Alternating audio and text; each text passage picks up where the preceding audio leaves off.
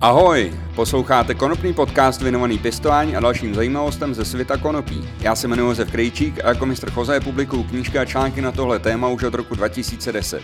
Přeju vám příjemný poslech.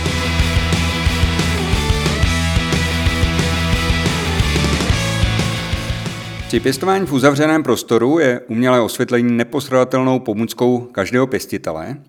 Za posledních 15-20 let prošly světelné zdroje neskutečným vývojem a na trhu s pěstitelským vybavením se objevovaly třeba plazmové výbojky, dvoukoncové vysokotlaké výbojky, keramické halogenodové výbojky a samozřejmě LED osvětlení, které si prošlo několika vývojovými stády a jsem přesvědčen o tom, že ještě zdaleka nejsme u konce.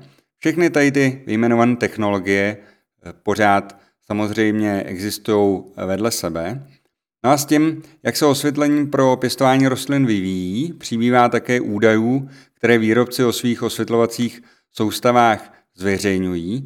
A nutno dodat, že se ty údaje v průběhu roku, v průběhu roku mění. V téhle epizodě konopného podcastu vám schrnu a popíšu pojmy, které byste podle mě měli znát, když chcete vybrat dobré osvětlení a samotný výběr toho osvětlení už samozřejmě bude potom na vás. Jestli vás zajímají podrobné informace o osvětlení, tak si pořiďte moji knížku Jak pěstovat konopí indoor, aktuálně ve verzi 2.1. Tam je to o osvětlení poměrně dost a doporučuji vám taky poslech čtvrté, desáté a dvacáté čtvrté epizody tohoto podcastu. Hned na úvod musím říct, že světlo je část elektromagnetického záření, to má různou vlnovou délku, různou vzdálenost mezi jednotlivými vlnami, například gamma záření má velmi krátkou vlnovou délku a rádiové vlny jsou naopak velmi dlouhé. Viditelné světlo má délku vln zhruba 400 až 750 nanometrů. To je světlo, který vidíme my svýma očima. A teď už se dostávám k prvnímu termínu, který považuji za nezbytný pro pochopení těch dalších. Je to fotosynteticky aktivní záření.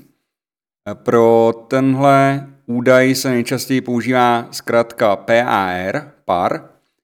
Zahrnuje světlo o vlnových délkách 400 až 700 nanometrů a pro měření intenzity světla v oblasti PAR se Dlouho používaly energetické jednotky, konkrétně se měřilo, kolik vatů energie z oblasti par dopadne na 1 metr čtvereční plochy.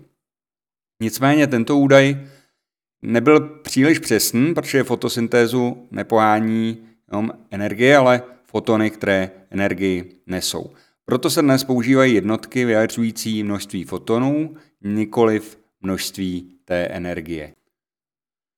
Foton je částice nesoucí světelnou energii o specifické vlnové délce. Je proto daleko přesnější a podstatnější počítat fotony nesoucí energii světla v oblasti fotosynteticky aktivního záření. Samozřejmě jsou i fotony, které jsou záření mimo oblast fotosynteticky aktivního záření, mimo oblast pár, například UV záření nebo nesou energii dlouhovlného červeného záření. Jeden foton fotosynteticky aktivního záření excituje nebo vybudí přesně jeden elektron. A každý foton tedy dodá skrze chlorofil energii jednomu elektronu rostlině. Tuhle energii využívá rostlina pro syntézu ATP a NADPH, které se využívají k tvorbě glukózy. Zkrátka dobře, čím více fotonů dokáže rostlina přijmout, tím více elektronů se nabije a tím více má rostlina energie pro svůj vývoj a tím lepší může být vaše úroda. To znamená prostě jednoduše řečeno, čím víc, to, čím víc světla rostlina dostane a je schopná ho využít, tím lepší můžete mít úrodu. Samozřejmě mluvím o světle v oblasti par. E, takže pojďme počítat fotosynteticky aktivní fotony. Představte si teď jednu rostlinu v úplné tmě a nad ní jakékoliv osvětlení. Když světlo rozsvítíte, začnou z něj proudit fotony nesoucí světlo v různých vlnových délkách a první věc, která může být zajímavá, je, kolik fotonů ze světla vyletí celkem bez ohledu na to, kam míří, jakou mají vlnovou délku a kam dopadnou. To se dá změřit v integrační kouli, tu si můžete představit jako takový otevírací globus, i když podstatně dražší. A integrační koule se vyrábějí v mnoha rozměrech. Některé koule jsou pro malé světelné zdroje, jako jsou třeba jenom diody nebo žárovky, jsou ale i velké integrační koule, do kterých můžete zavěsit i velké pěstební osvětlení, který má třeba metr, metr a půl krát metr a půl. Čím větší ta koule je, tím je samozřejmě eh, dražší. Uvnitř je koule pokryta vysoce odrazným materiálem a je vybavena nějakým spektrofotometrem schopným zaznamenat počet těch fotonů v různým, o různých vlnových délkách, to už potom záleží za jakým účelem eh, ta integrační koule je vyrobená, respektive co tam chcete měřit, tak podle toho se použije ten spektrofotometr. Eh, zkrátka dobře do té integrační koule dáte světelný zdroj, ten necháte nějakou dobu svítit, aby se e, zahřál a pak spustíte to měření. Zjistíte, když máte dobrý spektrofotometr, jakože v těch koulích pravděpodobně e, máte, nebo v těch se používají kvalitní spektrofotometry, tak zjistíte třeba i to, jaký je celkový světelný tok fot- fotonů, bez ohledu na to, jestli jsou fotosynteticky aktivní a nebo ne. Aby dávalo měření nějaký smysl, musíme k počtu fotonů přidat ještě nějaký časový úsek, jinak by se tam mohly ty fotony počítat nekonečně dlouho. Vzhledem k rychlosti a množství fotonů se používá sekunda, takže, se, eh, takže měříte vlastně celkový světelný tok za jednu sekundu a počítáte vlastně ty Eh, fotony eh, v jednotkách v mikromolech. Takže když změříte celkový světelný tok fotonů, tak vám vyjde eh, mikromoly fotonů za sekundu. Nás ale nutně všechny ty fotony nezajímají. Zajímáme se především o fotosynteticky aktivní fotony. Tím jsou myšleny všechny fotony o vlnové délce mezi 400 a 700 nanometry. Nezapočítávají se sem ani fotony v UV spektru, ani fotony dlouhovlného zář, červeného záření. A ještě znovu řeknu, že víc na tohle téma se dozvíte ve 24. dílu konopního podcastu. Už jsem to jednou zmínil, ale považuji za důležité to zopakovat. Takže pokud jste to neslyšeli, tak se určitě puste. E, tok fotosynteticky aktivních fotonů bude vždycky nižší než celkový světelný tok.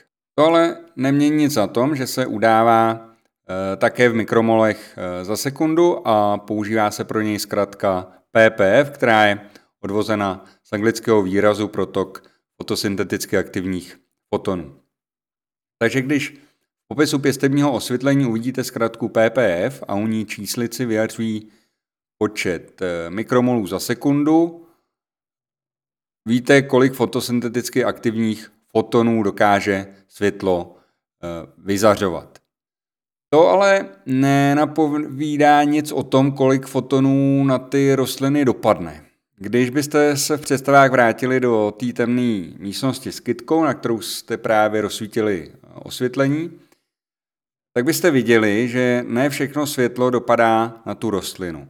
Část světla dopadne na stěny, část na podlahu, Nějaké e, fotony dopadnou i na vás jako na pozorovatele a některé se dokonce odrazí od země nebo od stěn nebo od rostliny zpátky na strop. Prostě e, my víme, kolik těch fotonů z, tý, z toho světla vyletí, víme, kolik z těch fotonů je fotosynteticky aktivních, ale nevíme ještě vlastně kam ty Eh, fotony přesně dopadnou. A abychom změřili, kolik fotonů dopadne na konkrétní plochu, musíme k tomu počtu eh, fotonů vyjádřený v mikromolech a sekundám, který vyjádřují čas, za jakou dobu eh, ten počet fotonů vyletí, přidat ještě nějakou plochu.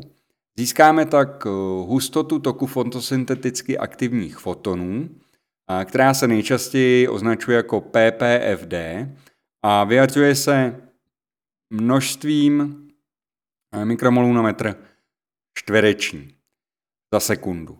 Takže PPFD v mikromolech na metr čtvereční za sekundu daleko přesněji nahrazuje dříve používané vyjádření fotosynteticky aktivního záření, eh, ten, které se dřív udávalo ve vatech na metr čtvereční. Takže když máte nějaký spektrofotometr, eh, změříte si světlo, který svítí na, vaší rostliny, na vaše rostliny, tak vám tam vyjde třeba 450 mikromolů, v tomhle případě fotonů, na metr čtvereční za sekundu a to je to PPFD.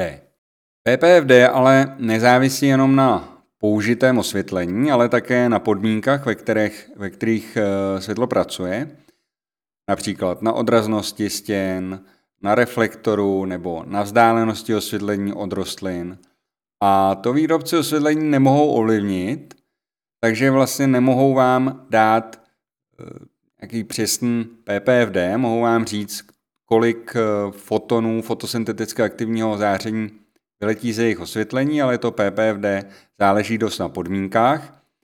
Nicméně výrobci vám mohou eh, v nějakých ideálních nebo předpokládaných podmínkách to PPFD změřit a dát přesná doporučení, jak světlo používat, abyste dosáhli požadovaného PPFD.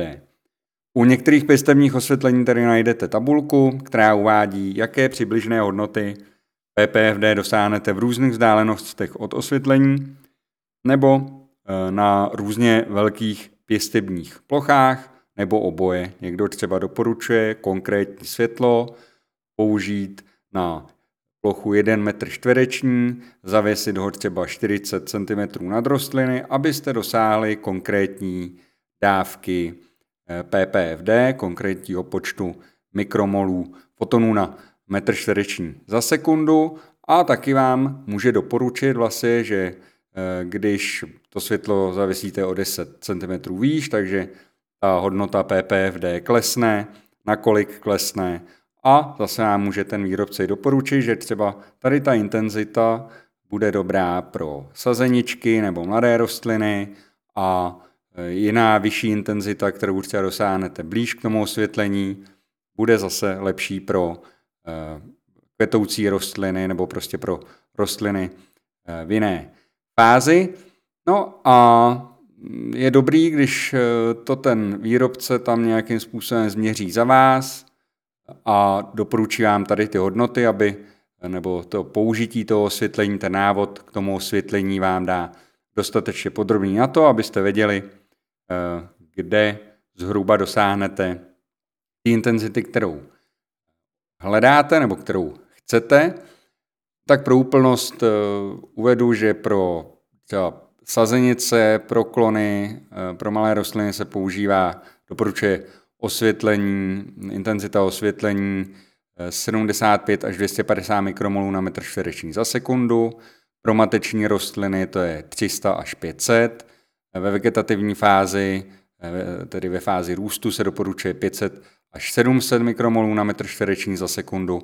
A pro fázi kvetení se u konopí používá 700 a dá se říct, že ta horní hranice spodní je od těch 700 a ta horní hranice by mohla být až někde u 2000 mikromolů na metr čtvereční za sekundu, protože ta hodnota kolem 2000 mikromolů na metr čtvereční za sekundu je eh, hodnota, kterou naměříte v letní slunný den eh, venku na slunci. Takže ty rostliny jsou připravené se dostat i takhle velkou intenzitu, i když třeba při pěstování pod umělým osvětlením byste na tady tu intenzitu museli spotřebovat poměrně dost energie a zase je otázka, jestli jste schopni připravit takové podmínky, aby ta rostlina byla schopna tolik fotonů vlastně za tu krátkou dobu střebat a vůbec využít.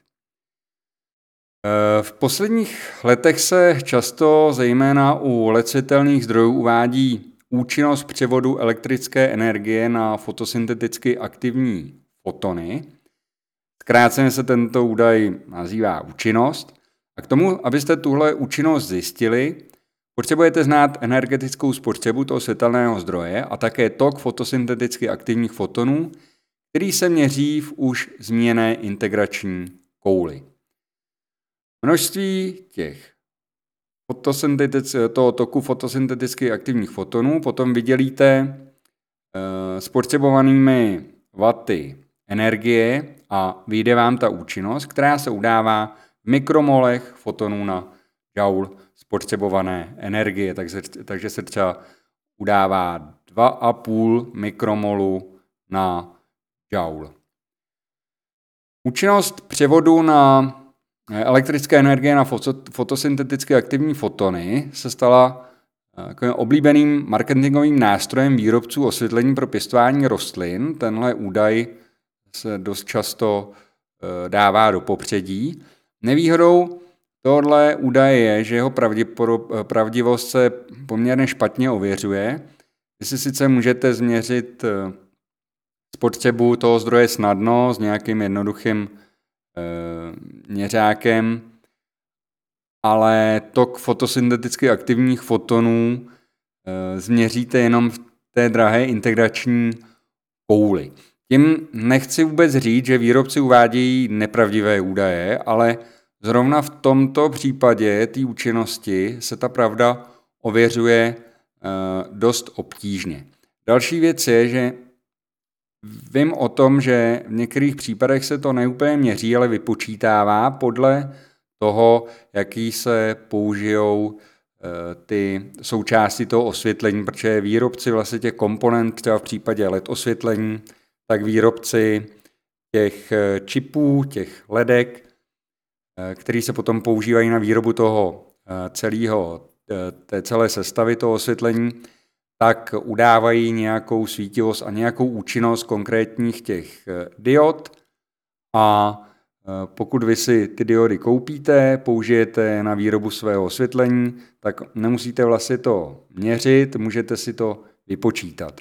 Ovšem, výpočtem někdy nedojdete k tomu, jaká je realita, takže pokud třeba budou ty diody méně kvalitní, tak nedosáhnete toho v reálu, nedosáhnete toho, co vám vyjde na papíře. Takže eh, nejdůležitější údaje, se kterými se můžete setkat při výběru osvětlení, už jsem zmínil. Eh, jestli vám ve výčtu chyběly luxy nebo lumeny, tak na ty úplně klidně zapomeňte, že tyhle jednotky se používaly a používají eh, pro lidské oko, nikoliv pro rostliny. Eh, jako do určité míry se dá s pomocí luxmetru zjistit, jaká je intenzita světla v pěstební místnosti, ale ve srovnání s měřením fotosynteticky aktivních fotonů se to nedá úplně srovnat. Dneska se dá koupit zařízení pro měření fotosynteticky aktivního záření za několik tisíc korun, záleží, co od toho čekáváte, pokud chcete jenom nějakou orientaci, tak vám takový zařízení bude stačit. Možná se vám podaří sehnat i něco z druhé ruky za dobrou cenu. A, ale myslím, že kolem 10-15 tisíc už koupíte poměrně e, přesný a kvalitní zařízení. A potom dražší a přesnější modely používan v laboratořích stojí v řádech 10 tisíců a 100 tisíců a ty už mají e, přesnější měření, dovedou vám pěkně rozložit to naměřen, ty naměřené údaje eh, pěkně podle té vlnové délky, výkon přesně v každé vlnové délce, takže vy si můžete potom i zpětně nebo eh, dotateče zkontrolovat nebo zjistit, v, jaký, v jaké oblasti je to vaše světlo eh, jako nejsilnější nebo kde je naopak nejslabší. Já bych eh, ještě chtěl zmínit dva další údaje, který považuji taky, eh, hlavně ten první považuji za dost důležitý, a to je uh, Daylight Integral, jestli se to, nevím, jestli se to správně česky říká, denní světelný integrál, nejsem si tím jistý a nemyslím si, že je to úplně přesně takhle. Každopádně tenhle údaj se označuje DLI, I je měkké, a značí kolik fotosynteticky aktivních fotonů dopadne na plochu za jeden den. Udává se už ne v mikromolech, ale v molech na metr čtvereční a den, protože za den dopadne těch fotonů logicky obrovské množství ve srovnání s jednou sekundou, takže když v jedné sekundě měříme mikromol, tak v tom dni už se dostaneme eh, o nějaký ten řád výš a už vlastně eh, udáváme v molech. My víme, že konopí dokáže využít hodně světla a období kvetení je možné mu dopřát DLI i 60 molů na metr čtvereční za sekundu. Nikde ale není napsáno, jak rychle mu musíme tuhle dávku dodat, takže je teoreticky možné například tlumit nebo přidávat intenzitu třeba podle aktuální dostupnosti levnější elektřiny, třeba z obnovitelných zdrojů. Ale nesmíme přitom zapomínat na to, jakou intenzitu jsou rostliny schopné přijmout, takže nemá asi smysl uh, přemýšlet nad tím, že jim v jednu chvíli dáte 400 eh, mikromol na metr čtvereční za sekundu a pak se to budete snažit dohnat tím, že jim dáte 2,5 tisíce. To, takhle to fungovat rozhodně nebude. Říkám, takhle to prostě nefunguje. Na to, aby hm, rostliny byly schopny využít maximum světla, musí mít totiž eh, ideální podmínky, musí být zdravé, nenapadené škůdci, eh, růst v optimální teplotě a vlhkosti, mít dostatek oxidu uhličitého a správně vyváženou výživu. A i tak je tam vlastně nějaký maximum které jsou schopné eh, ty rostliny přijmout, nějaké maximum těch fotonů.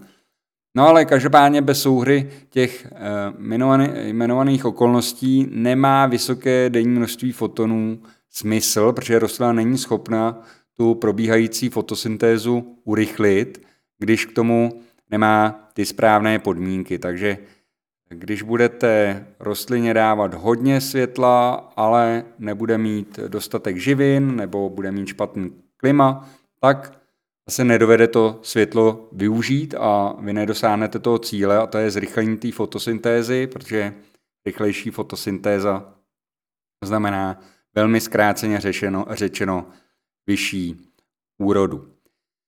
Znát DLI se hodí třeba při dosvěcování ve skleníku, který má, přídavný umělý, který má, který má přídavné umělé osvětlení, nebo při pěstování fotoperiodicky neutrálních odrůd, tedy automatů nebo samonakvétacích odrůd, je jedno, jak tomu právě říkáte.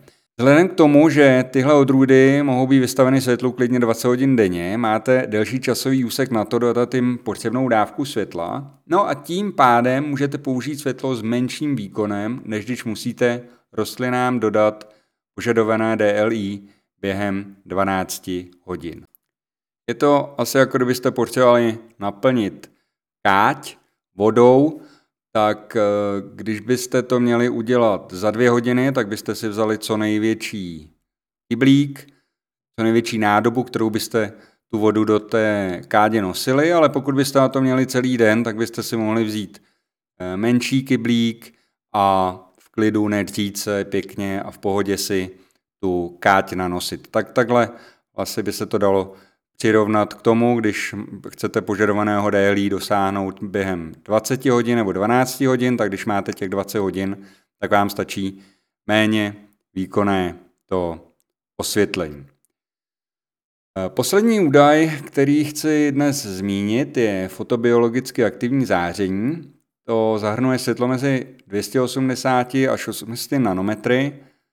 Ta spodní hranice se v různých zdrojích mění, ale tohle světlo nějakým způsobem ovlivňuje biologické procesy v rostlině, takže nemusí se nutně podílet na fotosyntéze, ale může v rostlině vyvolávat třeba ochranné reakce nebo reakce k dosažení lepší pozice na slunci nebo tak podobně, nebo třeba může eh, to světlo nějakým způsobem spolupracovat nebo společně působit se světlem eh, v oblasti par. No a Zdá se mi, že to je pro tentokrát osvětle všechno. Já doufám, že jste se něco užitečného naučili, nebo si alespoň zopakovali to, co už dávno víte. A kdybyste chtěli vědět víc, tak navštivte moje stránky www.pistova.cz, kde si můžete objednat už zmíněn knížky o pěstování konopí. No a taky tam samozřejmě najdete schrnutí tohoto a všech dalších dílů, dílů konopného podcastu. Minulý týden dostal web nový kabát, tak se aspoň můžete pokochat lepším vzhledem. Najdete tam uh, taky, uh, jak jsem řekl, schrn, uh, schrnutí uh, informací z této epizody, možná i nějaké odkazy. No a určitě si dejte konopný podcast do oblíbených, ať vám neunikne žádný nový díl. Odebírejte taky můj YouTube kanál, připravu krátký video, kde dnešní téma bude zobrazené s pomocí korálků a taky se můžete přidat k fanouškům na Facebooku nebo Instagramu. Děláte mi tím radost a taky tím pomůžete ke vzniku dalších dílů. Kdybyste chtěli konopný podcast podpořit finančně, tak se stanete jeho předplatiteli na platformě piki.cz, odkaz zase najdete na mých stránkách. No a měsíčně pak můžete přispět 119 korunami na pokrytí nákladu na tvorbu tohle podcastu. Těm, kteří to dělají, jako tradičně moc děkuju. No a všem vám přeju krásné eh, zimní dny, mějte se krásně a těšte se na další díly. Ahoj!